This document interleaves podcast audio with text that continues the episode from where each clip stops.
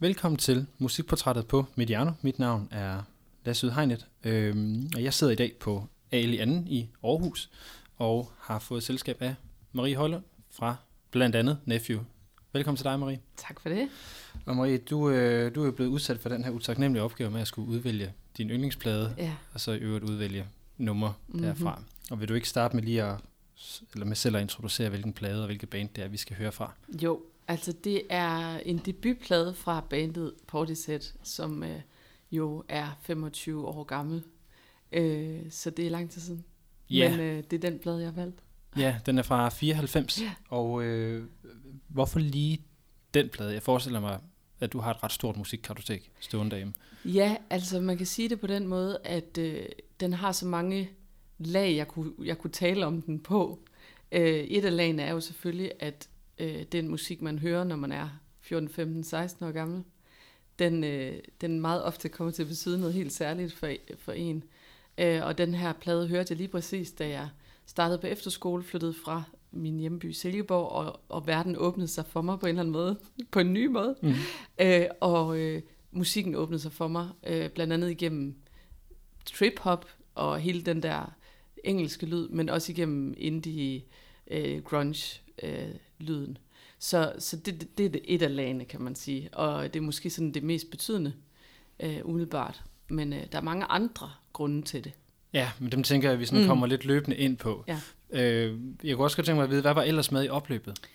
Altså, jeg, jeg, jeg tænkte over, da jeg lige cyklede herned, at det ville være noget helt andet, hvis jeg skulle vælge et yndlingsnummer. Fordi så tror jeg, det ville være nemmere at vælge noget nutidigt, og noget, der lige nu kører i mine ører. Det er som om, det der med at vælge en plade, det refererer på en eller anden måde for mig til en måde at lytte på også, som måske tilhører meget, øh, ja, år tilbage på en eller anden måde. Jeg hører stadig albums, men, men det er som om, man har fået lidt nogle andre ører i forhold til album, synes jeg, i den her streaming-tid faktisk. Fordi at det er blevet nemmere med singler. Ja, og, og fordi at man dengang så det meget som et værk, et samlet værk, og selvom jeg gerne stadig vil have det sådan med plader, selvom jeg streamer, så kan jeg bare mærke, at jeg, jeg har lidt en anden tendens til at alligevel at vælge måske 5-6 sange ud på et, på et album i dag, ind på en playlist, og så ligesom høre dem igen og igen. Det er sådan en klassiker i det her program at tale om, om streaming, Ja. øh, eller singler versus øh, albums, i, i, og den måde, vi lytter på i dag. Ja. Så hvordan, er, hvordan er det her, eller hvad er det LP'en så kan, Ja. frem for at streame? Fordi der kan du nemlig ikke bare skippe ting. Nej, altså den kan jo noget særligt i forhold til at lave en, en, en stemning, som kører over flere facetter, kan man sige. Hvor at når man laver et nummer, så, så har det tit sådan en kerne stemning. Men det der med, at man kan også tænke det som en, en rejse, eller en, en vej igennem en dramaturgi nærmest, eller en udvikling, som man gerne vil have lytteren igennem. Øh, og det kan man jo så tage mere, altså tage ud i en, en sådan, hvor det bliver en hel fortælling over en plade. Men, men i forhold til Portishead, så tænker jeg, at det var meget det der med, at den kunne sætte en i en bestemt øh, sindstilstand, som man så flød ind i. Hvor at, øh, det er jo selvfølgelig også det, man gør med, med playlister, der er delt lidt, lidt ind efter sådan noget mood og sådan stemning og hvad man gerne vil. Men, men det, jeg så synes er det smukke ved, ved vinylen eller pladen, værket, det er jo, at man bliver tvunget, han har sagt, til at høre nogle af de numre, som ikke lige fanger en først. Mm. Og, og, det, og det tænker jeg kan være noget af den, den bagsiden ved den måde, vi lytter der i dag. At, at de der numre, der ikke lige indbyder sig til at blive hørt igen, de måske hurtigere ryger ud i dag, end de gjorde dengang. Så den her, skal vi sige, at, at øh, nu vil jeg ikke kalde dem sådan, øh, hvad hedder det, mellemnummer, fordi det er mm. de jo Mm. ikke nødvendigvis, men numre, som, som ligesom er lidt mere afhængige af en kontekst. Ja. At de, øh, de har svært ved at slå igennem. Ja, og afhængig af, at man langsomt tuner ind på dem, altså at man langsomt forstår dem, at de langsomt åbner sig op for en. Det, den, er, den, den oplever jeg i hvert fald selv er svær, og jeg kan også se det med, med for eksempel min søn på 11, at han, hvorfor skulle jeg høre en hel plade, fordi der er jo de, det og det nummer, som jeg synes er dårligt. Ja. Altså, og, og det var så skægt, fordi det er, sådan, det er en helt anden tankegang, ikke? Jeg kan jo sagtens følge ham, men jeg kan også bare huske fornemmelsen af, gud, det der ene nummer, som man ikke rigtig havde lagt mærke til efter et halvt år, så var det egentlig noget, der, noget af det, der, der gav pladen den kvalitet. Ja, fordi så bliver, er der også et bundniveau Ja, på en eller anden måde, der, der Ja. bliver tydeligt. ja og, og nogle gange skifter det jo også sådan, at dem, der indbyder sig meget øh, først, det er dem, man hurtigt bliver træt af måske, og så er de andre dem, der egentlig er mere holdbare i længden. Ja, altså, og dem, der er lokkeduer for at få folk til at høre Ja. pladen i, i første omgang. Og vi snakker jo stadigvæk om det i forhold til, hvor, hvordan man laver en tracklist på en plade. Så skal nummer tre være, være den, som alle gerne vil høre, så får de de to... For, altså, så de der, de der øh, måder at bygge en plade op på, findes jo stadigvæk Mm. øh, i dag. Og nu, nu blev det så Portishead. Ja. Jeg tror faktisk, du kom udenom at fortælle, hvad du ellers har haft i oplevet. Det var meget Alright. snedigt. The Knife, The Knife? øh, øh, Moondog, øh, Neil Young, Mm. Og så, øh, så kunne det også være, være nyere ting, men, men hvis man sådan blev den der med, hvad der har defineret en, Mm. øh, så, så var det sådan noget, der, der lige poppede op for mig.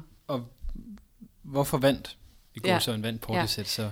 Jamen, jeg tror, at Portishead vandt, fordi den kan transcendere nogle af de ting, som jeg synes, de andre plader sådan har svært ved. Altså, det der med at transcendere, det der med, at, at det har været en tid, hvor når jeg hører The Knife, så ved jeg, at det har været måske mere definerende for mig i forhold til, hvad for noget musik, jeg laver i dag. Men når jeg hører det, så er det mere sådan en tid, så er det mere bundet til sin tid. Øh, og derfor så bliver det lidt for meget nostalgi for mig. Hvor at jeg synes, det Portisheads musik kan, det er, at jeg glemmer faktisk, at det er 25 år siden. Og jeg glemmer faktisk, at det der lag af, af hvad kan man sige, Det er ikke, det er ikke kun efterskoletiden, Nej, der det kommer er, op. det, nej, det er det virkelig overhovedet ikke, fordi det kan jeg ikke holde ud. Altså, det skal i hvert fald være nogle helt særlige situationer, hvor man har lyst til det. Ikke? Mm. Og det synes jeg er, er ret vildt, og det synes jeg er ret sjældent. Og det kan Neil Youngs øh, plade der for eksempel også, som jeg godt kunne have valgt Harvest Moon. Men, men, øh, men nu har jeg så, så valgt den her, fordi den så også har, tror jeg, noget for mig meget centralt i hendes, altså en kvindelig øh, sangerinde, hendes stemme, i forhold til, at jeg synger og bruger min stemme. Mm. Og øh, nu, nu er vi nødt til, at vi skal høre lidt, en, lidt af det første nummer, øh, og det er et nummer, der hedder Mysterians. Tror, øh, siger jeg det rigtigt? Jamen, jeg ved faktisk ikke om... Det ved jeg ikke, for jeg kender ikke rigtig ordet. Skal vi ikke sige det sådan? Jo, det kan vi godt. Vil du sige lidt om nummeret, inden jeg lige sætter lidt, sætter lidt på? Øhm, er det ikke det første nummer, eller Jo, det er det. Det er en fordi jeg tænker bare, altså åbningen af pladen er vildt definerende for mig, fordi det er sådan en form for lyn fra en klar himmel i mit liv. Mm. Altså at høre det her, det er øh, en åbning til en ny verden. Øh, også, hvad kan man sige, øh, det her med at forstå musik som andet end et nummer fra A til B, der vil fortælle en historie, men musik som noget, der kan skabe en stemning og et nærmest et form for univers, man går ind i. Godt, det er en god, øh, Mm. god indledning på det, så kommer der lidt af nummeret her.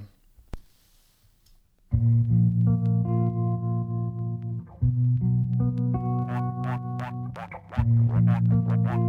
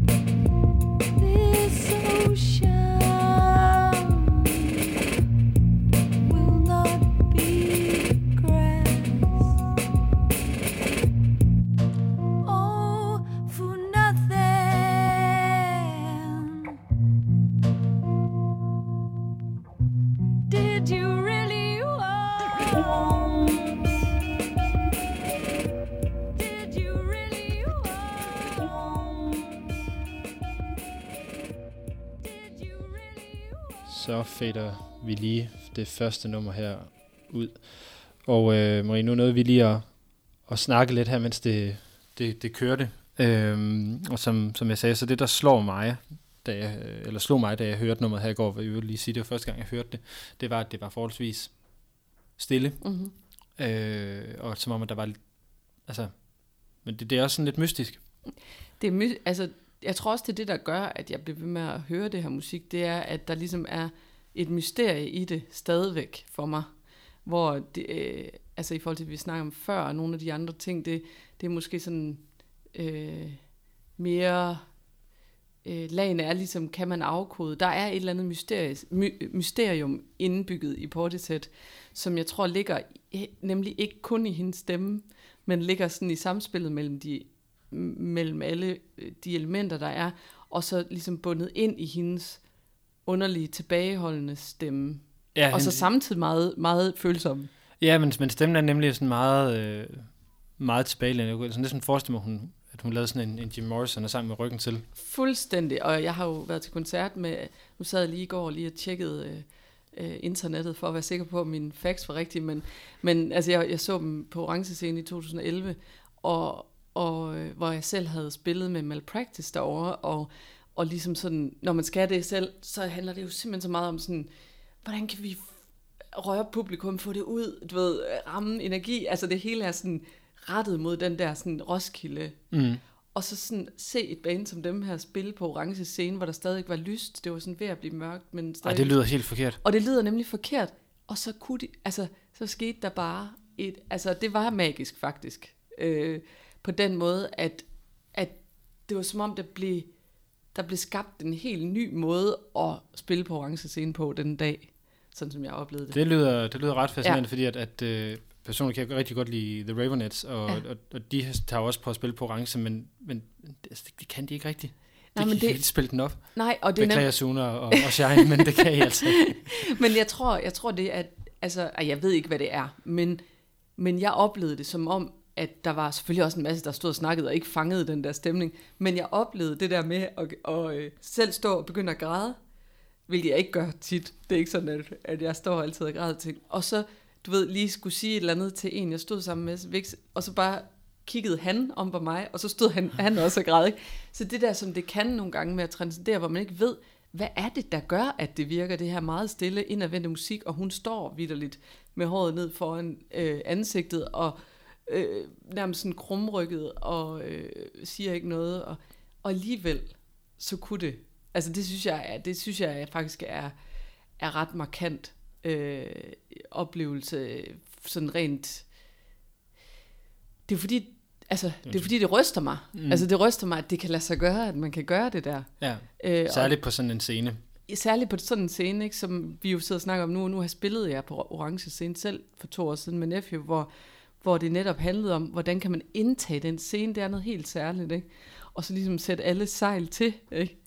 Øh, og det er jo det, man tænker, tænk, at der er så nogen, der kan gøre det ved at skrue ned. Ja, Altså, det, det er et, øh, det er et meget paradoxalt træk ja, at lave i virkeligheden. det. Øhm, men er det også den her indadvendthed, der, der ligesom sætter tonen på pladen for dig? Ja, jeg synes, det er, det er indadvendtheden, og det er sådan, hvad kan man sige, øh, det der med ikke at give alt, øh, eller fortælle alt, men at holde et rum åben for lytteren. Jeg forstod heller ikke, altså jeg kunne godt engelsk sådan lidt, ikke? Men, men det var ikke sådan, jeg overhovedet forstod, hvad hun sang om. Altså, så, så det var heller ikke et tekstuniverset fortælling, der var stærk for mig. Det var simpelthen, det var simpelthen et rum at gå ind i, kan man sige. Mm. Portishead som et rum at gå ind i, øh, som selvfølgelig matchede super meget til mørk øh, teenage, du ved, Ja, ja, der øh, har, der alt har, det der. Al den der melankoli, Ja, som, øh, ja. som man render rundt med som ja, teenager. Ja, og den, øh, den melankoli har jo stadig, eller de mørke sider, og derfor så, øh, og, og det at blive, det er jo en form for spejl, eller sådan en form for, ja, spejl er måske meget godt øh, ord for det for mig, altså at Gud, der er noget, der er nogle andre, der har det sådan, Mm. eller der kan mærke den der, og der, du ved, kan udtrykke den på en måde, jeg ikke kan. Mm. Nu har du nævnt nogle andre bands, som Mm. ligesom øh, passede ind i den her Mm. tid, men er det, er det også den her indadvendte, lidt mystiske lyd, der, der fanger dig sådan på mere generelt? Nej, altså slet ikke kun. Altså, der var masser af Nirvana, der var masser af jamen, alt muligt Faith No More, alt muligt sådan meget mere udadvendt øh, Prodigy, øh, alt sådan noget, der havde den der, Bjørk hørte jeg også rigtig meget dengang. Og, øh, altså som havde en meget mere udadrettet energi. Så, så men jeg tror, den der trip-hop, også Massive Attack, kunne, kunne jeg jo godt nævne sammen med Portishead. Altså også den- lidt samme genre. Jamen, det er det, og, og, og den der sådan, det, det repræsenterede, var nok bare for mig noget, som, som var mere sådan i kernen, mm. eller hvad man skal sige, hvor, hvor alt det andet, det var mere sådan, hvordan man socialt var sammen med andre og sådan noget. Mm. Så det her, det var ligesom den inderste så, kerne. Så, så, så, den her type musik. Ja. er, det, er det også det, der sådan er, er Marie-nummeret? Eller et Marie-nummer? Ja, det synes jeg, det er. Altså, det, det, det er, jeg kunne nævne et nyere eksempel, øhm, bare for at sige, hvad det er for en type stemning. Så, så det danske band Lowly har lavet et, øh, et nummer, der hedder Baglæns, som har sådan en mystik også, og som også har en melankoli, men som, som også i stemmen har sådan en tilbageholdthed. Så det er nok et, et nummer, der altså, jeg stadigvæk leder efter Mm. i dag. Og det, det er jo sådan, nu sagde jeg det her før med, at, at snakken omkring øh, albums og streaming er sådan et tilbagevendende emne ja. Her. Det er jo et tilbagevendende emne for mig i alt det her også, at jeg har en, en, en idé om, at alle mennesker har en lyd, de ligesom bliver fanget af, eller sådan en Ja. bestemt en. Så det er den, jeg prøver lidt at, at rode frem til, hvad der ligesom er din. Ja, helt klart. Altså noget andet, du måske kan råde frem, det er... Det er øh, Nu råder du den ja, selv frem. Ja, nu råder den selv frem. Men det er jo den der... Øh, et lydunivers. Altså, at det ikke bare er nogle instrumenter, der spiller, men der er også en et, et, et eller andet baggrundslyd, atmosfære, så, et det, eller så, andet. det, så det får en ambiens. Ja, Ja. altså det, det, det, det, der er på det her nummer, det er jo meget simpelt. Det er sådan en eller anden pladestøj-agtig ting, der kører, som sætter os i en eller anden stemning af, at vi er et sted. Øh, øh, og det, det tror jeg, det tiltrækker mig altid ret meget, når jeg hører musik, der sådan, der er jo også nyere kunstnere, Beyoncé og andre, der gør det på nogle andre måder ved for eksempel at tage et, et lydklip fra et eller andet øh, bånd, hun har talt, da hun var barn, eller et eller andet, der ligesom giver det en ekstra dimension rundt om. Ja, så det, handler om, så det handler om den der dybde Ja, på en eller anden måde. det synes jeg. Øh, og det, det, det synes jeg øh, på en eller anden måde giver det en... Øh, det, gi- det, det, det, taler til mig mere direkte, øh, synes jeg. Mm. Mm, er der andre numre eller Mm. kunstnere, du sådan lige kan, kan nævne, der gør de Ja. der ting? Jeg tænkte, The Knife har også lidt af det. De har også noget, netop også noget af det, også fordi de har sådan meget skrællet eller sådan øh, lo-fi-agtig Ja, det er så på den der lidt mere støjende. støjende måde, ikke? Ja, Men, men der er noget i den der måde at placere, man bliver placeret i deres rum, ja. Altså, hvor man kan sige, i hele hi-fi-universet, hvor det handler om, eller pop-universet, hvor det, som jeg også hører, men hvor det handler meget om at skrælle baggrunden væk, Ja. ja. lave nogle lyddøde øh, vokalboks, hvor man kan stå, og der ikke er noget bagved. Øh, altså, man kan sige, øh, den måde at, at, at producere musik på, det, øh, det taler til mig på nogle andre tidspunkter, men, men jeg synes tit, at jeg mangler den der stemning omkring det. Øh, det er som om, jeg kan mærke mere øh, kunstnerens sådan, væren, eller krop, eller altså placering i verden, når man har det der lag med. Men, men det er også noget, der... Altså, jeg, jeg, jeg, vil, jeg vil sige, jeg er meget enig i det, mm. Fordi det er også nogle af de ting, som, som jeg godt, det er også derfor, jeg nævnte Ravens, nu nævnte Ja. også Sort Sol, da vi snakkede ja. under nummeret, men et mere, eller et nyere band, som Katinka-bandet, gør det ja. Jo også i deres lydunivers. Okay. jeg har jo også bidt mærke i, at I, I gjorde det jo på den seneste Nephew-plade, Ja. også havde nogle af de her elementer. Ja, og det tror jeg også var, var fordi jeg også øh, synes, det kunne være sjovt, at, eller ikke sjovt, jeg synes, det, det kunne være sjovt. Jeg synes, det kunne være øh, interessant at, at se, hvordan det ligesom kunne gå i spænd med egentlig en ret kontrolleret lyd. Ja, det må man sige. Altså, øh, og, om man kunne få det til at spille sammen, øh, og give det noget... Jeg ved ikke, hvorfor der opstår for mig en eller anden form for sårbarhed eller følsomhed, eller... Jo, det er vel sårbarhed. Det er jo fordi, man kan høre, Nå, det er jo også bare en person, der sidder i et rum og, og synger. Ja, hoster lidt. Eller- hoster lidt, og, og altså med hende, Beth Givens fra, fra Portishead, så, så, så tænker man jo, hun sidder også og drikker lidt, eller ryger lidt samtidig, eller, altså, så man får ligesom sådan en, en fælles verden at være i. Ja, og så bedt mærke i, at i øvrigt, jeg tror, du har forstået til valgt alle de, læng- de længste numre på pladen. Ja, det var sjovt, du sagde det. Er det, er det tilfældigt? Det er det. Jeg har i hvert fald ikke, jeg har ikke tænkt over det, men jeg tror, du har ret i, at jeg godt kan lide musik, der giver sig tid. Ja, Og, og det paradoxale er, at jeg selv laver musik som lige nu, som er tre 20, 3, 10, 3, altså Som er, minutter. Efter, som er efter, hvad hedder det, pop Ja, skabelonen skabelonen, ikke? Så, så det er jo også, hvor man er i sit liv, og hvad man har lyst til, og sådan noget. Men, Men men jeg, synes, men, når jeg jeg selv det, lytter, men jeg synes, det giver mening i forhold til den her med ambience, sådan nogle Mhm. ting, det her med, at, at, at man ikke skal have afsluttet tingene, men at tingene skal have lov til at Ja. Flyde ud. Ja, og man kan også sige, at det ligger også i formerne, altså de musikalske former, hvor Portishead også arbejder, som vi jo lige kunne høre, meget i loops og gentagelser, og simple, altså man kommer, det sådan bliver en meditativ øh, stemning, man mm. kommer ind i, mere end den sådan popform, hvor det handler om at spænde tingene op mod hinanden og lave dynamik, sådan, nu skal vi herover, så skal vi herover, og så, du ved, så det ligger i kon- kontrasterne i, i det, Ja, hvor her ligger det mere i egentlig at blive lullet ind i sådan en eller anden form for gentagelse. Mm. Vi, øh, vi skal hen til det andet nummer nu. Mm. Det er også det andet på pladen. Det er nummer, der hedder Sour Times. Ja.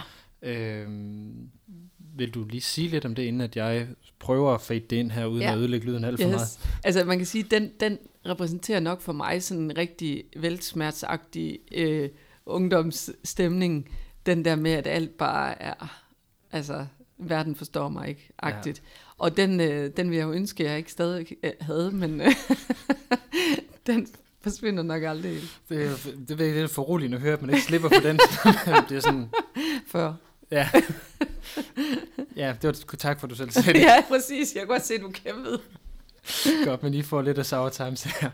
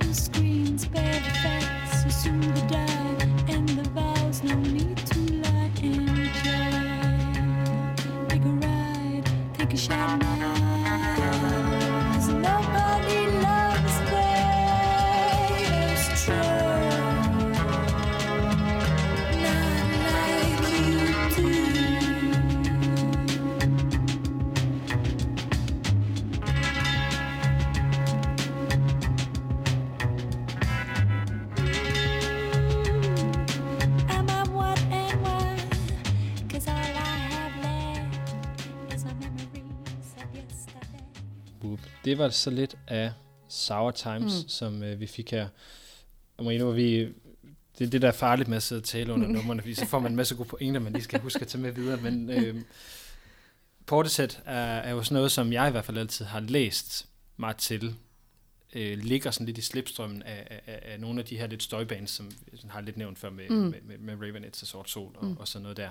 Så hvad er, altså hvor, hvor ligger de henne i sådan, skal vi sige, sådan en, hvad skal vi kalde det, en affølge, eller sådan mm. En, en, en genreudvikling? Ja, altså man kan sige, det er jo, det er jo 90'ernes sådan øh, ungdoms øh, eksplosion af, af, af musik, der sådan, altså man kan sige, 90'ernes musik skulle definere sig i forhold til 80'ernes på mange måder, ikke? hvor at det her det bliver sammen med grunge, bliver det jo sådan nogle nye brud i det her med støjen meget. Altså, hvor at, at man lige pludselig bruger de her støjlyde som et æstetisk virkemiddel, og det er jo ikke noget, der, altså det, det er jo blevet brugt mange gange tidligere i musikhistorien, men det, som er spændende, synes jeg, det er jo, at det bliver indoptaget langsomt i popmusikken, også igennem de her, øh, de her første pionerer. Mm. Så, så det er også, som du nævner, ikke? Altså, altså, der er mange musikere, der så nævner Portishead som inspiration, Ja, lige præcis. Øhm, så de bliver sådan en form for pionerband, som måske ikke får den folkelige, altså de er jo kæmpe store, men, men sådan gigantiske folkelige appel, men nærmere bliver nogen, der kommer til at betyde en masse alligevel igennem de andre bands, som de så inspirerer ja. til for eksempel at bruge øh, samples på en anden måde end hiphop, og bruge øh, støjlyde og underlige instrumenter som termin, som vi hørte i første sang, som, som giver nogle andre sådan, ja, som giver sådan et univers omkring popmusik. Altså, mm. det her nummer, vi lige hørte nu, det er jo egentlig virkelig bare et popnummer, synes jeg.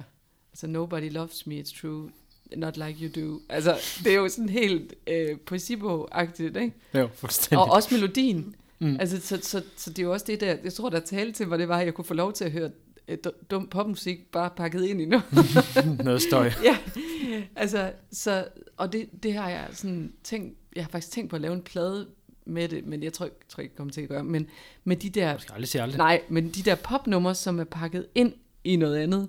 Jeg har en god ven, Johannes øh, Gammelby, som jeg har lavet musik, fantastisk musik med Malpra- Malpractice, er hans sådan primære ting, og I'm Bones, og han laver så meget støjmusik, som, som så nogen kan tænke, ej, det er alt for hårdt for mig, eller sådan noget. Men han laver simpelthen de vildeste popnumre egentlig, øh, som så bare, du ved, bliver foldet ud i en, i en hvad kan man sige, en klædedragt, eller mm. hvad man nu siger, som sådan siger noget bestemt, eller taler til nogle bestemte. Præcis, og det, det, det er der virkelig mange af dem der, der gør, det er også sådan noget, sådan noget så Jesus and Mary Chain, Ja. og, og, nu har jeg nævnt Raymond det så skille gange, skal, Ja, men- skal, skal nok nævne, name drop den flere gange, men Ja, det er jo lidt, de gør det samme. Ja. En, en, en ret solid popsang, Ja. og så en masse hvid støj, Ja. Ja. kylet lige ned over det. Ja. Apropos, øh, apropos Mm. mm. støj og sådan noget, øh, det er faktisk en ting, jeg har virkelig har glædet mig til, at- til at tale med dig om, det er din generelle fascination af lyd, fordi Mm. mm. det er jo ikke kun sådan, vil sige, mus, musisk, du arbejder med lyd. Det Nej. gør du faktisk i alle mulige andre Ja, sammenhænge. Ja. Øh, og det er vel heller ikke helt forkert at sige, at du har en Ph.D. i lyd. Det er ikke forkert. Nej. Øh, så de kaldte mig nogle gange i nephew Dr. Lyd. Ja, Men det er jo ikke, det er jo ikke fordi, at fordi det, vi havde også en rigtig doktor. Så, Ja. så ligesom sådan forskellige områder, ikke? Man kunne operere på. Men, øh, men jeg har en Ph.D. i øh, audiodesign, lyddesign, øh, fra Aarhus Universitet, og så er jeg stadigvæk der øh, og arbejder med, med lyddesign og lydkunst og ja, hvordan vi lytter til mm. Verden generelt. det synes jeg personligt er helt vildt spændende, fordi jeg kommer også ud af det her akademiske miljø ja. for, at gøre, for at gøre det hele rigtig internt, Ja. så din svigermor var min specialevejleder, så, Sådan. Fedt. så verden er Ja, jo ja. meget, meget lille. Øh, og jeg så kommer så ud fra antropologi, hvor, Ja. hvor vi, eller hvor jeg er meget, meget fascineret af det her med æstetikker, hvor Mm. lyd jo også er en mm. æstetik, som er det, man bevæger sig rundt i, og Mm. det, som også former den måde, man, man opfatter Præcis. verden og kultur på. Øh, og du var inde og kigge, du havde arbejdet med, hvad det lyd på hospitaler, Mm. øh, som, som, som dit phd projekt Ja. Og altså, hvilken rolle er det, lyd spiller for vores... Eller, vi skal bare tage lidt fra dit phd projekt Ja. Hvad, hvad betyder lyd på, på et hospital, altså i forhold til helbredelse og sådan noget? Forestiller jeg mig, at det Ja. ja. kunne være væsentligt. Jamen altså, man kan sige det på den måde, at, at det er nemt for folk at forstå, at arkitektur og vægge og øh, rum betyder noget for, hvordan man har det et sted. Altså, det er i hvert fald noget, som vi har mere og mere fokus på, i, for eksempel på hospitaler. Ja, man at skal hvor- kunne se noget grønt. Ja, præcis. Omgivelserne betyder noget. Øh, lydmiljøet er, er ofte noget, folk ikke tænker så meget over, hvor meget det egentlig betyder også for, hvordan vi har det på et sted. Mm. Og grunden til det er jo, at vi har et fantastisk, øh, vi har en fantastisk evne til at navigere rundt i verden med, med en masse baggrundslyd, som vi ikke rigtig lægger mærke til, men som egentlig betyder en- enormt meget for, hvordan vi har det, mm. Og hvordan vi navigerer, og hvordan vi orienterer os. Men faktisk også det æstetiske, som du siger, eller hvad kan man sige, den måde, vi, vi oplever sanseligt verden på. Øhm, og det, det som sådan, hvad kan man sige, var mit, min undersøgelse i min PhD, det var egentlig, hvad kan man gøre ud over at hænge akustikplader op i loftet, øh, eller spille noget musik. Hvad ligger der ind imellem de to? Ja, det er nemlig det, fordi så får man den der sådan ja, øh, øh, østasiatisk inspireret Ja. musik, der ligesom skal være helende, og så er der Yes. nogen, der bliver frygtelig irriteret, fordi de ikke kan holde den. Og det er jo fordi, et det er en genre, musikgenre. Ja, Altså, man, selvom man går rundt og siger, at det er neutral musik, eller det, du ved, ja. Det, det findes jo ikke. Nej, det altså, det det, det, det, det, og, og jeg lader mærke til det, du sagde med, øhm, det former os, ikke? Fordi det, det, der er pointen, det er jo, at det er nogle, det er nogle ekstremt vigtige ting for, hvad, hvordan vi egentlig oplever et lydmiljø. Lyd.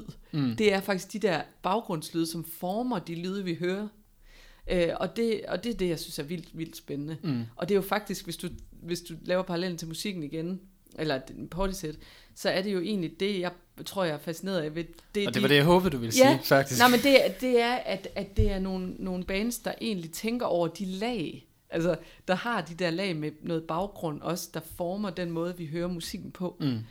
Øh, og det synes jeg er, er øh, det taler til mig, fordi jeg synes, det er ekstremt spændende øh, at tænke det som noget, vi også kan forme. Fordi ellers kan man sige, det kan manipulere os, eller det kan styre os på nogle måder, vi ikke bliver opmærksom på. Mm. Øhm, fordi vi er vant til at tænke i forgrund, altså vi er vant til at tænke på det, vi, øh, du ved, her er en lyd af en, Ja, en flaske. en flaske, eller vi sætter på bordet, ikke? Men der er også, ja, når du drikker Mm. af den der flaske, gluk, gluk, gluk, gluk. Eller hvad det nu kan være. Men ikke? arkitekturen herinde betyder også noget for min stemme, og hvordan du hører den. Øh, så det hele bliver for... Altså lyd er et relationelt fænomen, ikke? Der er Mm. altid... Man kan ikke finde lyden i sig selv. Den er altid... Sætter i i- kontekst til Ja. noget. Ligesom at, at øh, jeg tror mange kan gen- genkende det der, men nu der, kan man høre den der øh, vibration fra en telefon, og så er der nogen, der begynder at blive sådan lidt småstresset, fordi så Ja. skal de finde deres telefon, eller de bliver uopmærksomme, fordi så, ej, der er noget andet, jeg skal være opmærksom på. Lige præcis. Lige præcis. Så Øhm. det virker... Det, der er med lyd, det er jo, at det virker også i den perif- perifære opmærksomhed. Mm. Hvor hvis du visuelt, så, så er du ligesom rettet imod, vi har selvfølgelig også perifært syn. Min pointe er, hvis der ligger noget bag ved mig, der begynder at sige noget Mm. lyd, så vil, det, så vil jeg kunne høre det, og det vil øh, ligesom intervenere i det lydfelt, jeg også har her. Ja. Øhm, så derfor er det, det, jeg synes det er spændende, og jeg synes det er mega komplekst. Øh, og det er nok derfor, ligesom mysteriet omkring Portishead, det er ligesom noget ting, der bliver ved med ikke at kunne give, altså, nu har jeg skrevet PhD om det på to-fem år, ikke? Altså, og så, så, så bliver jeg kun endnu mere forvirret.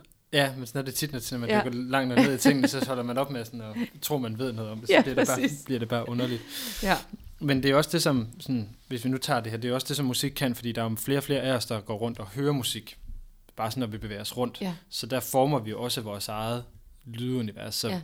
sådan for, for at stille dig et meget øh, Ja. stort spørgsmål, er Ja. musikken så på den måde blevet endnu vigtigere i forhold til, hvad vi lytter til, i forhold til, hvordan vores tanker ligesom former sig, eller hvilke mønstre vi lader os bevæge os rundt i? det synes jeg, øh, at den er. Altså, den har jo altid været øh, ekstremt vigtig for folk i deres liv, men det man kan sige, som du har ret i nu, det er, at vi jo bruger det mere og mere også som en form for lyddesign af vores omgivelser. Ja. Altså, der er rigtig, rigtig mange, også nu her i, i, i løbet af den her corona-karantæne, der øh, vi har lavet nogle undersøgelser med mine studerende, hvor rigtig mange bruger det jo som sådan en form for lydlig scenesættelse af, af deres øh, hverdag, fordi de så skulle være derhjemme hele tiden. Ikke? Hvordan kan man ligesom skabe et lydrum, som også er rart at være i? Og der bruger mange jo, det er jo derfor, hvis du kigger på Spotify, altså de, de største stjerner i dag, det, det er jo sådan nogen som Nils Fram og andre, som laver noget, noget ambientagtigt Mm. baggrunds, eller, ja, undskyld, Niels Fram, men altså sådan noget, noget jeg synes jo ikke, det, det er fordi, jeg synes jo ikke, det er et dårligt ord, vel? Nej. Men, men det,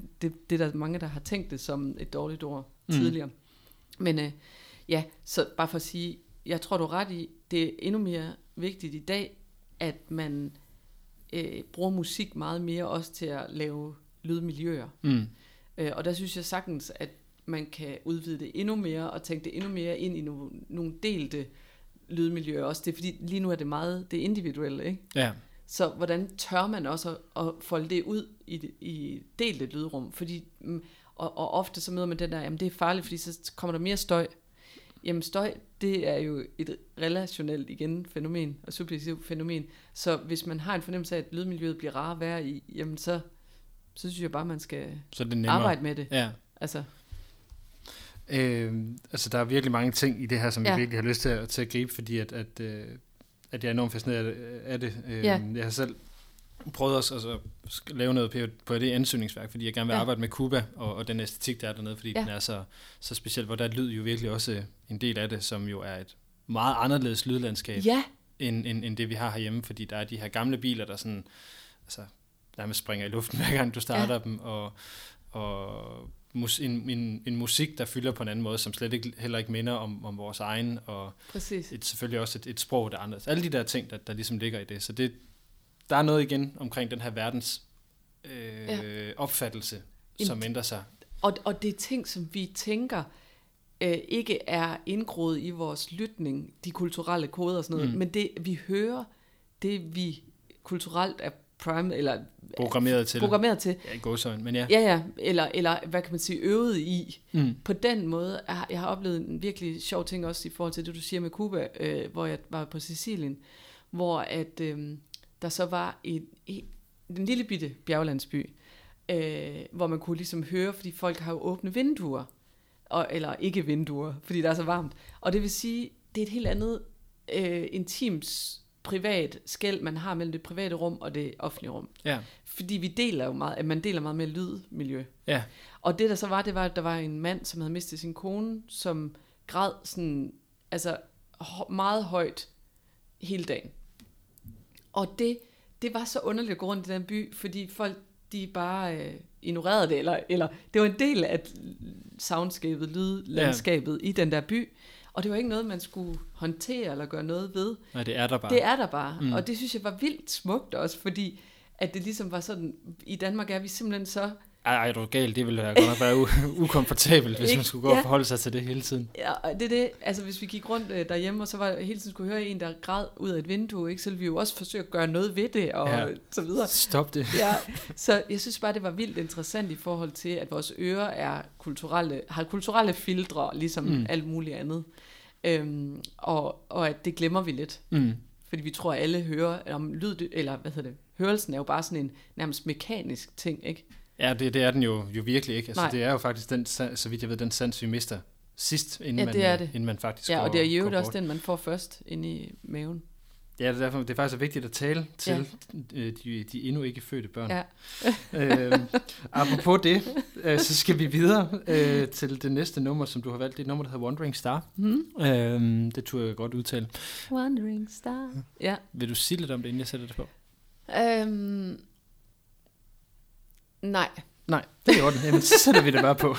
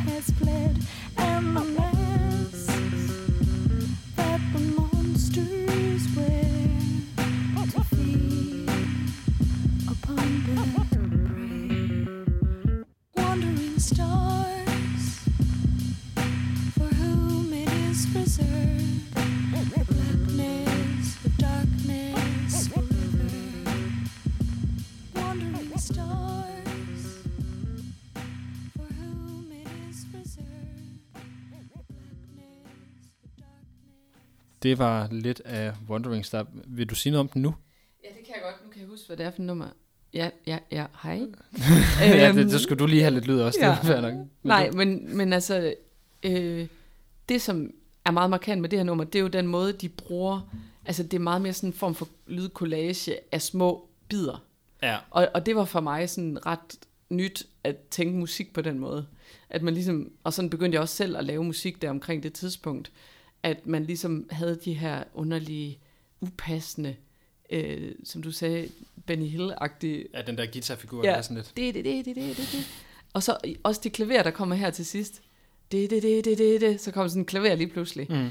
Altså det her med, at man ikke forestiller sig et band, der står der og spiller det i øvelokalet, men hvad er det for nogle mærkelige ting? Så også faktisk igen for ligesom at bryde det der univers, som man er kommet ind i, Mm. øh, så er der også nogle underlige elementer, der laver den der mystik, eller der laver det der univers omkring det.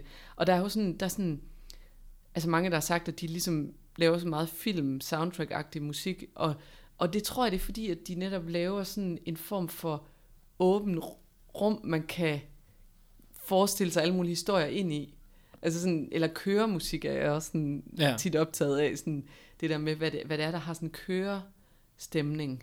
Ja, altså det, sig. det, den, det, mm, nu kommer jeg sidder jeg kommer Ja. til at smide til, tilfældige adjektiver ind i Ja. det. det der, der, der skal være noget fremdrift Ja, i en eller anden art, ikke? Ja, og det er den der meget gentaget ting, der samtidig hele tiden udvikler sig lidt.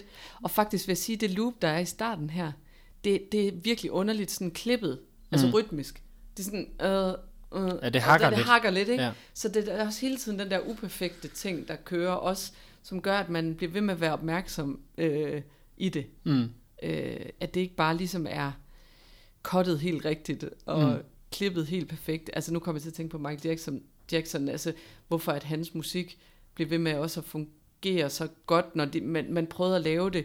Altså det blev lavet på computer som noget af det første, altså sådan musik, hvor man virkelig sad og arbejdede med computeren som sådan, men samtidig var det for eksempel ikke kvantiseret eller rettet til fuldstændig rytmisk mm. perfekt. Altså så der er de der underlige, jeg ved ikke om man kan sige det på den måde, at det er sådan, det er både en maskine og et menneske. Altså det, det er, man, man ved ikke hvor maskinen starter og hvornår mennesket Ja, okay, så er begynder, det er Mm. det jeg prøver at sige. Sådan, det, det flyder sammen til sådan en organisme, som ikke kun er menneske, og heller ikke kun er maskine. Ja, Øhm, det synes jeg er fascinerende. Det kan, det, altså den slags musik kan jeg godt lide. hvor, hvor, hvor den her fascination af lyd, altså nu er det jo, ja. Vi kunne, kunne høre, at det handler om mange forskellige Mm. dele af lyd, hvor den startede for dig hen egentlig? Ja, det, det er jo et vildt svært spørgsmål og godt spørgsmål, men jeg tror, altså jeg har tænkt meget over det, og jeg tror, der er to elementer. Et er, at jeg øh, var meget bange for der, hvor jeg, det hus, jeg boede i, fordi det var sådan, jeg boede i sådan en kæmpe stor præstegård i Silkeborg, som sådan lå uden naboer, ud til en kirkegård, og ud til en sø, og ud til, så det var bare Det sådan... lyder som den gyserfilm Portishead-album med soundtrack Ja. til. Netop, netop. Og det hus boede jeg i, og, og jeg var sikker på, at det var, det var haunted, altså det var, at der var spøgelser og alt muligt. Det vil sige, jeg har ligget hver aften og lyttet. Hvad er det, man, altså, hvad for en sans er det, der bliver tændt der, ikke? Mm. når man er barn og ligger der i det der store hus. Så jeg har, jeg har simpelthen lyttet til de der lyde, de netop de overhørte lyde, eller de ja. lyde, vi ikke baggrundslydene. Det har været sådan en form for, ja, øh, element i mit liv, som var meget påtrængende, Mm. som jeg ikke kunne holde væk fra mig, men som jeg jo også udforskede, altså lydligt, ikke? Ja. Og så tror jeg, den anden, det andet element, det er, som jeg kan komme på, det er, at, at min far så var præst jo, fordi vi boede i præstebolig, og jeg tit var med i kirken af en eller anden årsag. Det var ikke ham, der sagde, at jeg skulle det, men det, det kunne jeg godt lide, og jeg tror, der var noget omkring det der, igen, lydrummet. Altså der er kirker jo også et af de mest fantastiske rum, Ja. rent akustikmæssigt at gå ind i. Præcis. Så det der med, at jeg har haft, haft de der to meget vigtige, anderledes lydrum eller oplevelser, det tror jeg har gjort noget i forhold til min interesse for, for lyd, øh, ud over musikken Mm. i sig selv. Nu kan jeg jo så ikke, nu beder jeg lige mærke, at du brugte øh, ordet overhørt omkring Mm. de her lyde. Mm. Det er jo så, nu begynder du allerede at grine, for du ved godt, hvor jeg skal hen. Ja, ja det, det gør jeg sikkert. Ja, de, du har jo det her Ja, lydkunst, The Overheard, ja. og at det går jeg så ud fra, at det hænger sammen med de her ting. Jamen det gør det, fordi altså, jeg synes, det danske ord overhørt er spændende, fordi at det har den modsatte betydning. Ja. Altså, det, der er jo sådan nogle mærkelige ord. Hvordan kan et, et ord betyde både det ene og så det modsatte? Det giver på en måde overhovedet ingen mening. Så man kan ligesom overhøre en samtale, andre har. Ja, Det betyder, at man har hørt den. Ja.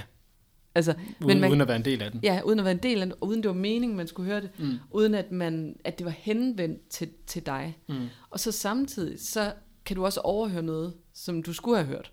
Ja. Så det kan også betyde, at du ikke hører. Mm.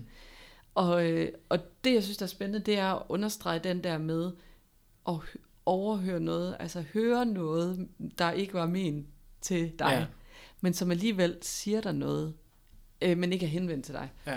Det er det felt, The Overheard gerne vil undersøge. Ja. Og, øh, og bare for at give et eksempel, så, så øh, arbejdede vi også i Nephew med, sammen med mig, og det er så Morten Ries, jeg arbejder sammen med i The Overheard, øh, Det er omkring, det vindmøllen. ja. Omkring vindmølleprojektet. Ja. Øh. For dem, der ikke kender det, vil du lige hurtigt Ja, ridse op, hvad Jeg det kan var. hurtigt lige rise op. Det var egentlig interessen i øh, vindmøllen som sådan en form for dansk landskabsmarkør. Øh. Altså, der er så mange vindmøller i Danmark. Vi vil bare helst ikke se dem og høre dem. Øh, og derfor så synes vi, det var vildt spændende at se dem omvendt, se dem som en ny landskabsmarkør på den positive måde i det Mm. danske landskab. Og så ville vi prøve at lytte til den der vindmølle i et helt år. Så vi lavede sådan en hjemmeside, hvor man 24 timer i døgnet kunne se og høre en vindmølle, der står oppe i Nordjylland, stadigvæk står der, øh, gigantisk havvindmølle, og så, som står på land, fordi det er en test vindmølle. Og så havde vi taget Nephews, eller vores nye sange, og så strukket dem i det tempo, som vindmøllen kørte i. Så ja. man hørte en blanding af Nephews sange strukket ud i tid med det tempo, som vindmøllen var i. Mm. Ja.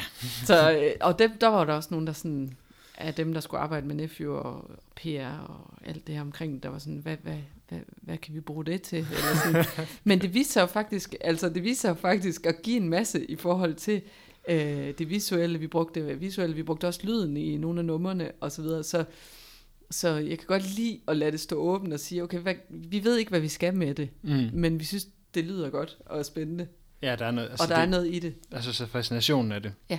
Ja. Øhm, har jeg nogle spørgsmål her, som, er, øh, som, som ligger sådan, hvor er, hvor er grænsen så mellem lyd og musik? Mm. Fordi det lyder jo som om, at, at, Ja. at det er begge, altså, at, at øh, den her vindmølle ting ligesom var grænselandet Lige på præcis. en eller anden måde, ikke? Altså for mig, der, der er det jo umuligt at lave den grænse for dig. Ja, Altså, fordi jeg kan godt køre hen over en bro, hvor at der lige pludselig er, altså i bil, hvor der lige pludselig er en rytme i de der lameller, eller dem, man kører over, jeg ved Ja. hvad det hedder. Ej, Øh, vi kender dem fra, fra Ringadebroen her i Ja. byen. Bang, bang, Ja, bang, bang. lige præcis. Som så på en eller anden måde bliver til musik for mig. Ja, Eller et tog. Øh, tog får i hvert fald rytme. Ja, samtidig så kan jeg høre musik, såkaldt musik, øh, som, som for mig er en helt anden kategori, som mm. jeg slet ikke kan høre som musik. Så altså, hvad er musik? Øh, det er vel en eller anden form for struktureret lydforløb, øh, som vi følelsesmæssigt bliver engageret af, og som øh, vil os noget. Mm. Altså som har en eller anden henvendelse, en udsigelse, et udtryk, som, øh, som vil noget. Jeg ved godt, det kan man måske ikke sige, broen har, men det giver jeg det så i min lytning. Nå, men det, det, får, det får jo til stedvær, Ja, tænker jeg. Ja, lige præcis. I og med, det er sådan der. Nemlig. Så, så for mig, der, der er skælden øh, meget svært at lave, øh, øh, fordi at lyd ude i verden også sagtens kan være musik. Mm.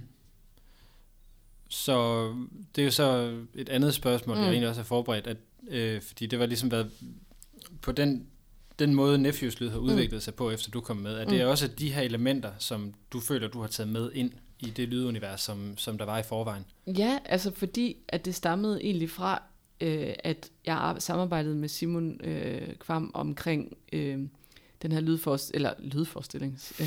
Det er så, nu har jeg virkelig fået lyd, lydørene på. Men Ja. altså, nej, musikforestillingen øh, på Aarhus Teater, Lyden af de skuldre, vi står på, den hed Ja. noget med lyd.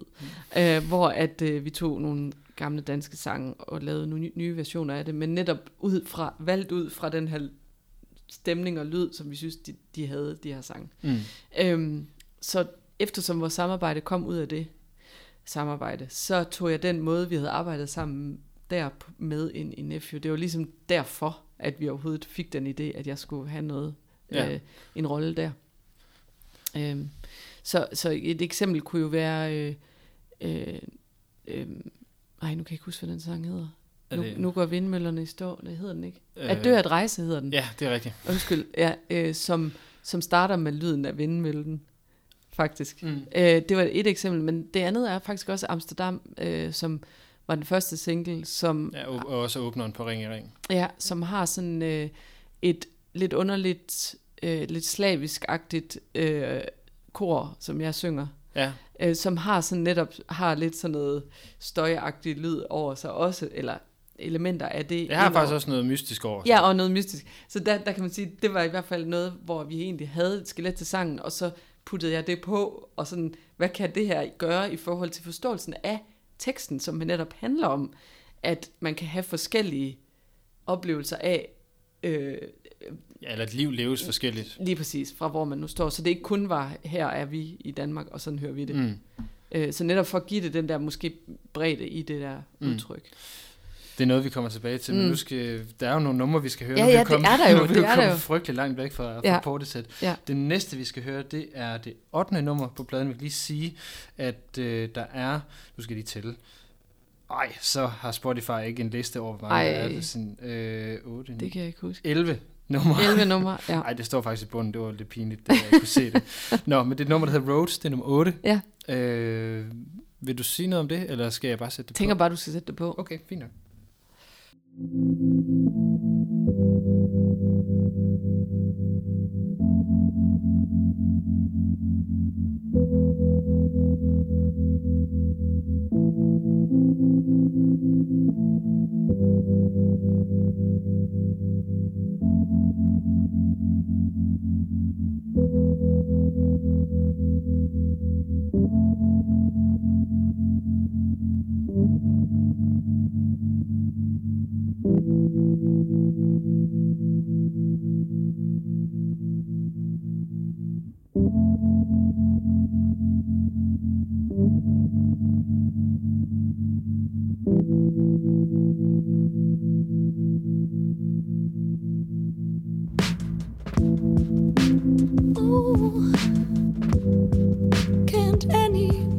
see?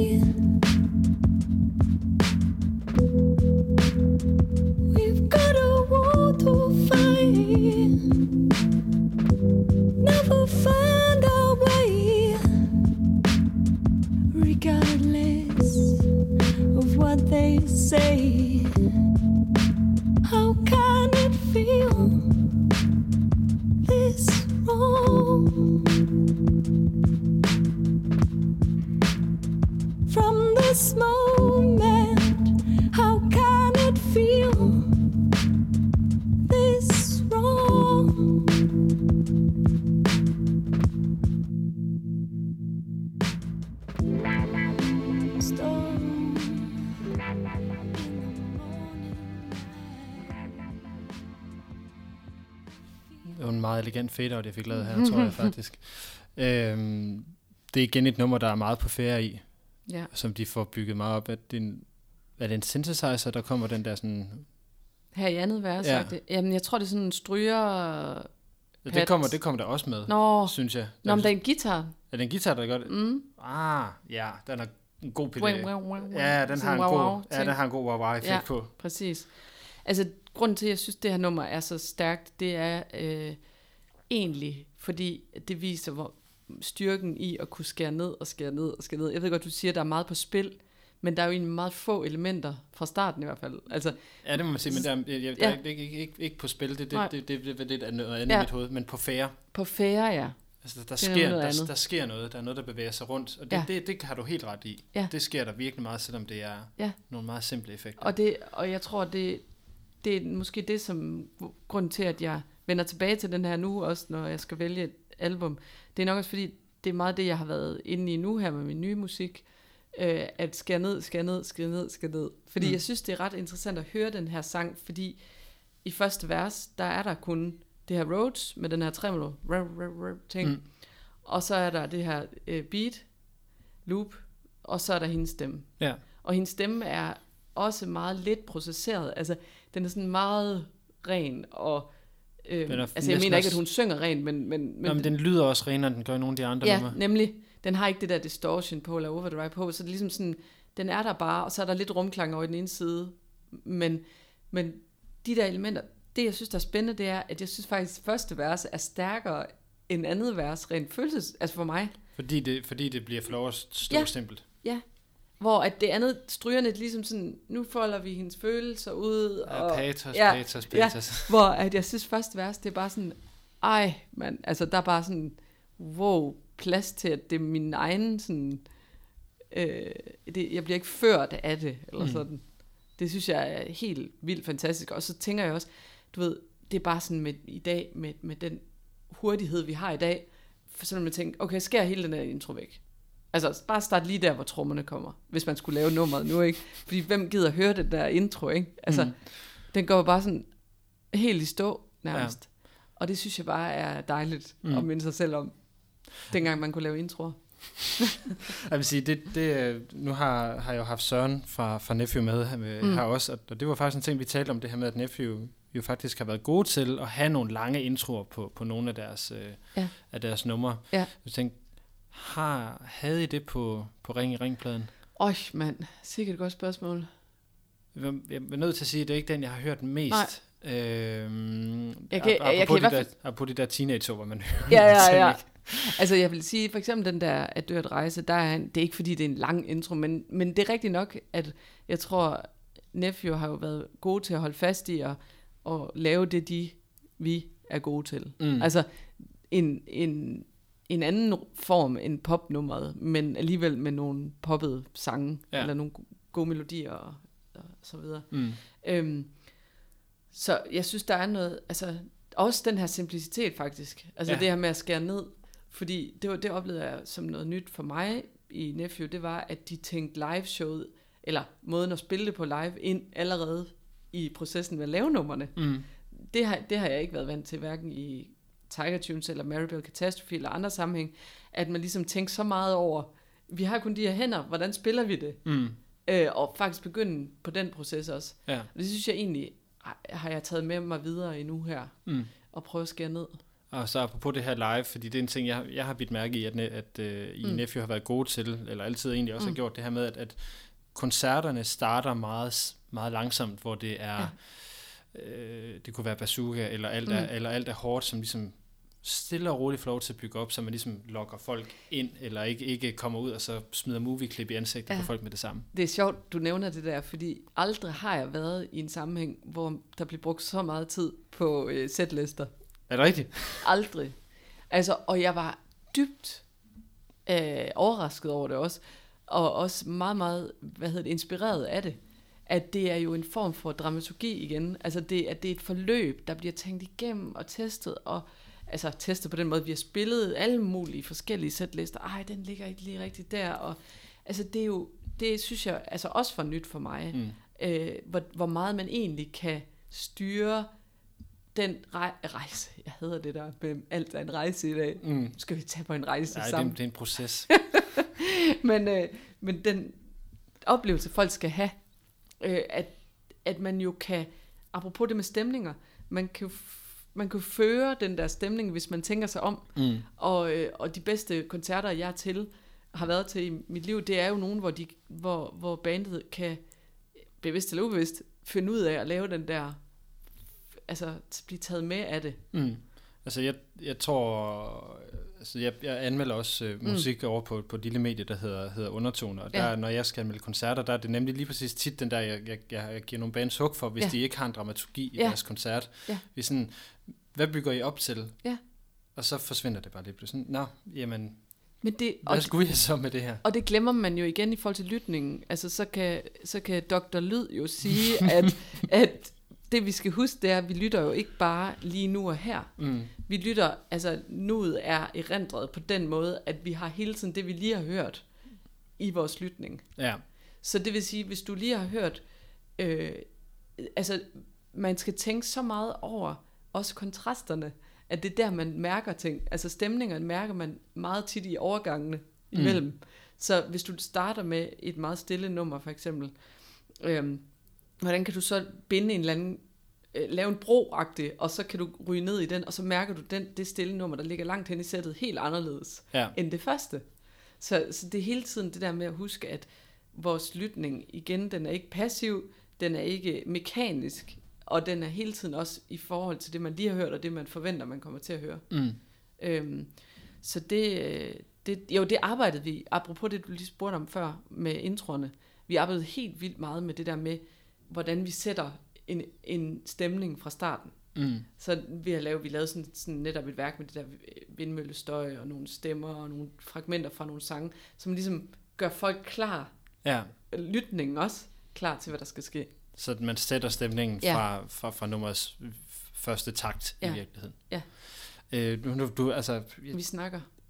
ja, Ja. altså, hvad hedder det? øhm, Jeg tror sjældent, jeg har, jeg har, har, har, talt med, med en person, der har været igennem så mange forskellige bands, som, som du har. Er det, er det fem eller seks?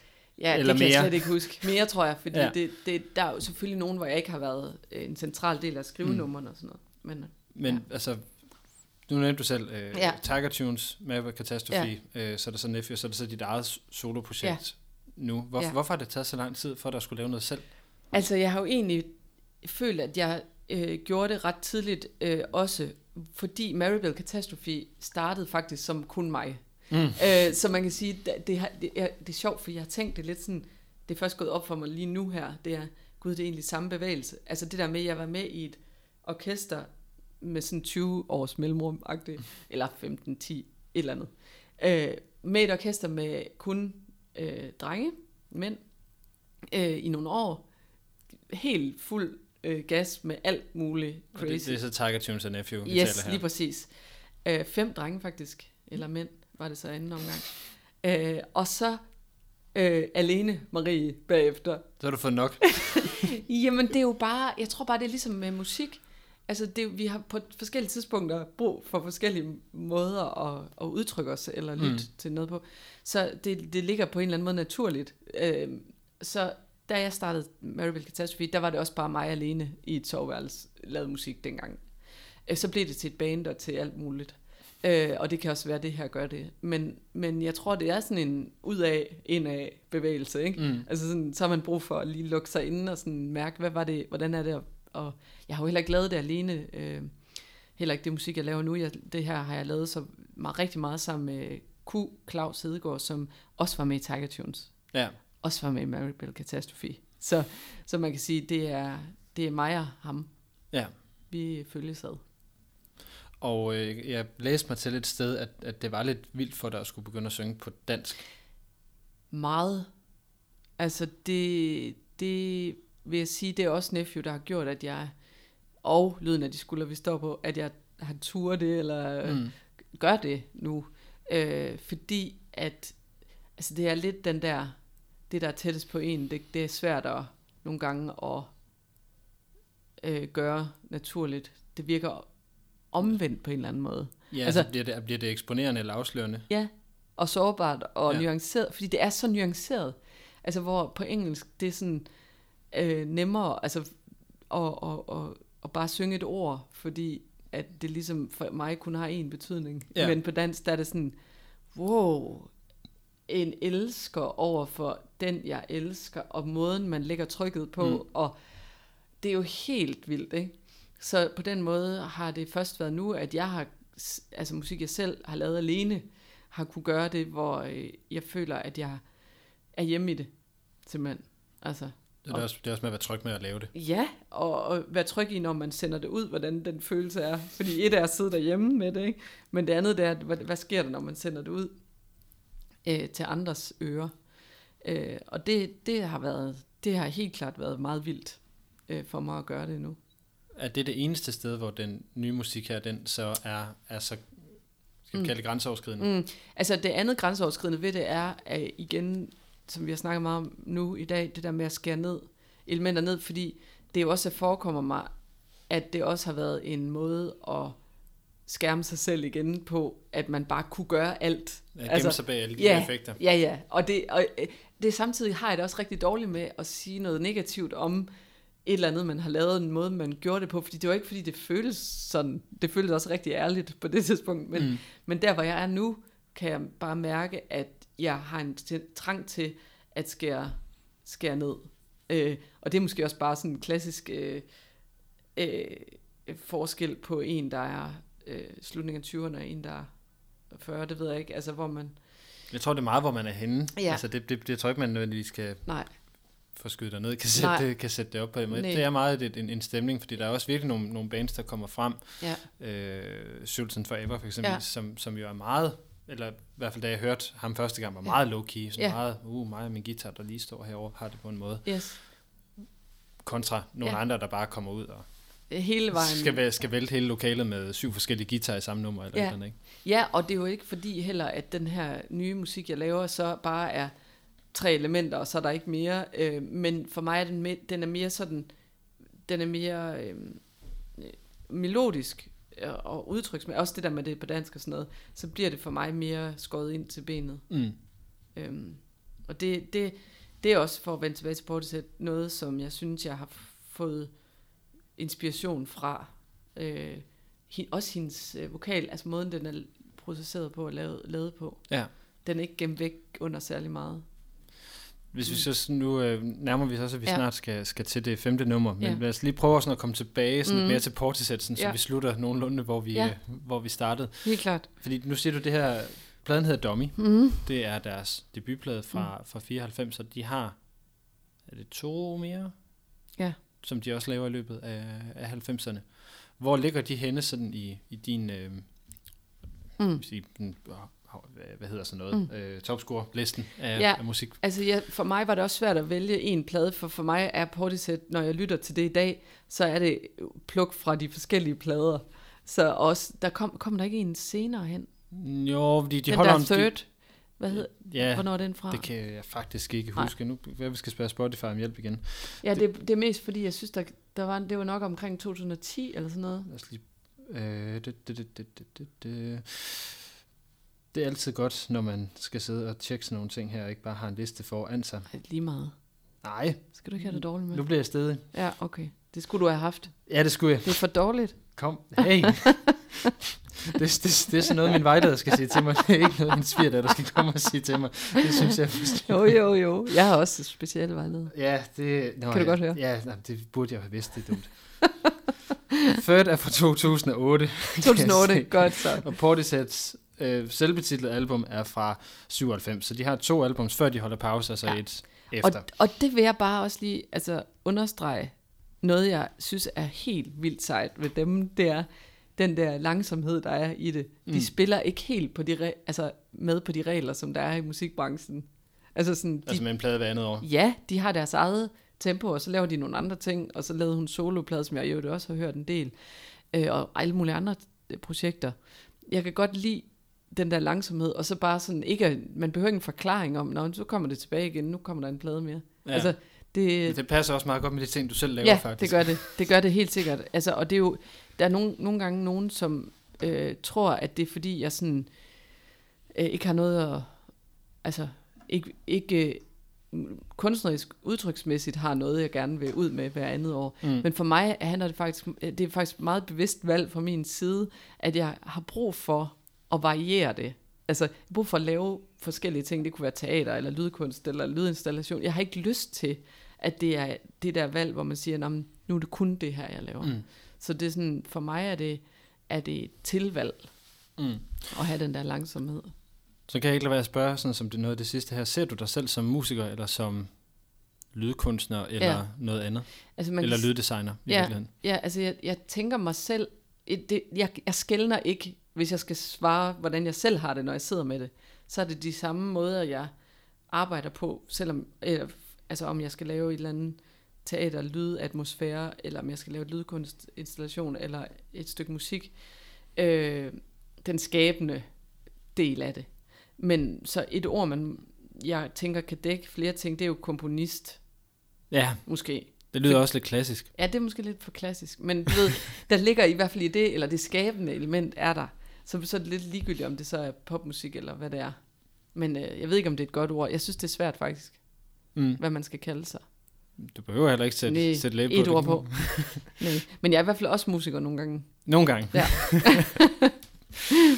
Godt. Er der noget, du synes, du mangler at få sagt, udover at du selvfølgelig forhåbentlig har lyst til at sige noget om, om det sidste nummer, øhm, du har Øhm, valgt? Jeg tænker bare, at alle dem, som ligesom dig ikke har hørt Portishead før, at, øh, at det kan være en, altså, øh, det kan være sjovt at høre dem nu, øh, og third-pladen også faktisk, og fordi at jeg synes stadigvæk, det kan noget i dag, selvom det er, det er lidt ældre. Mm. Lige høre, inden jeg sætter, ind- inden du, jeg prøver at spørge, om du vil sige noget om Gloriebox, mm. Det, ved- det ved jeg jo ikke, om du vil, mm. men vil du så sige noget om nogle af de numre, du ikke har valgt? For der er jo seks numre tilbage på pladen i Ja, og, virkeligheden. og jeg synes faktisk, det var en lidt underlig kunstig ting i forhold til den her plade at vælge nogen ud igen, fordi jeg synes, det er sådan mere en stemning, og det er også derfor, jeg har svært ved sådan at sige noget om et bestemt nummer, fordi for mig er det mere stemningen af Portishead øh, musik. Øhm, senere hen på Third Plan for eksempel, der er der sådan nogle bestemte numre. Der bliver det mere numre, og det kan være det også, fordi de lever jo også i en ny tid, ikke? Mm. Øh, hvor for mig er den her plade noget, der skal, hvor det er fedt at høre hele, hele pladen Mm. som en stemning. Og er der så noget omkring Glorybox, som er pladens afslutter? Er den as- Jeg, jeg, altså det man kan sige, det er, at det er i hvert fald et markant valg, man nok ikke har gjort i dag, hvor et af hitsene ligger sidst. mm. Så det synes jeg er ret sjovt, fordi det er sådan også, det, for mig også sådan et, et centralt nummer, Ja. øh, for at forstå Portishead, eller for ja, komme ind i Portisheads univers. Mm. Er der mere at sige om Glorybox? Nej. Nej.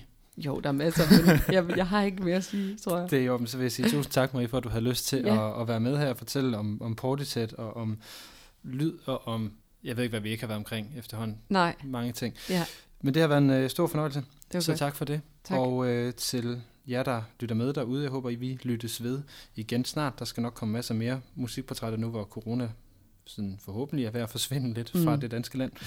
Og her får I lov til at slutte af med nummeret Glorybox.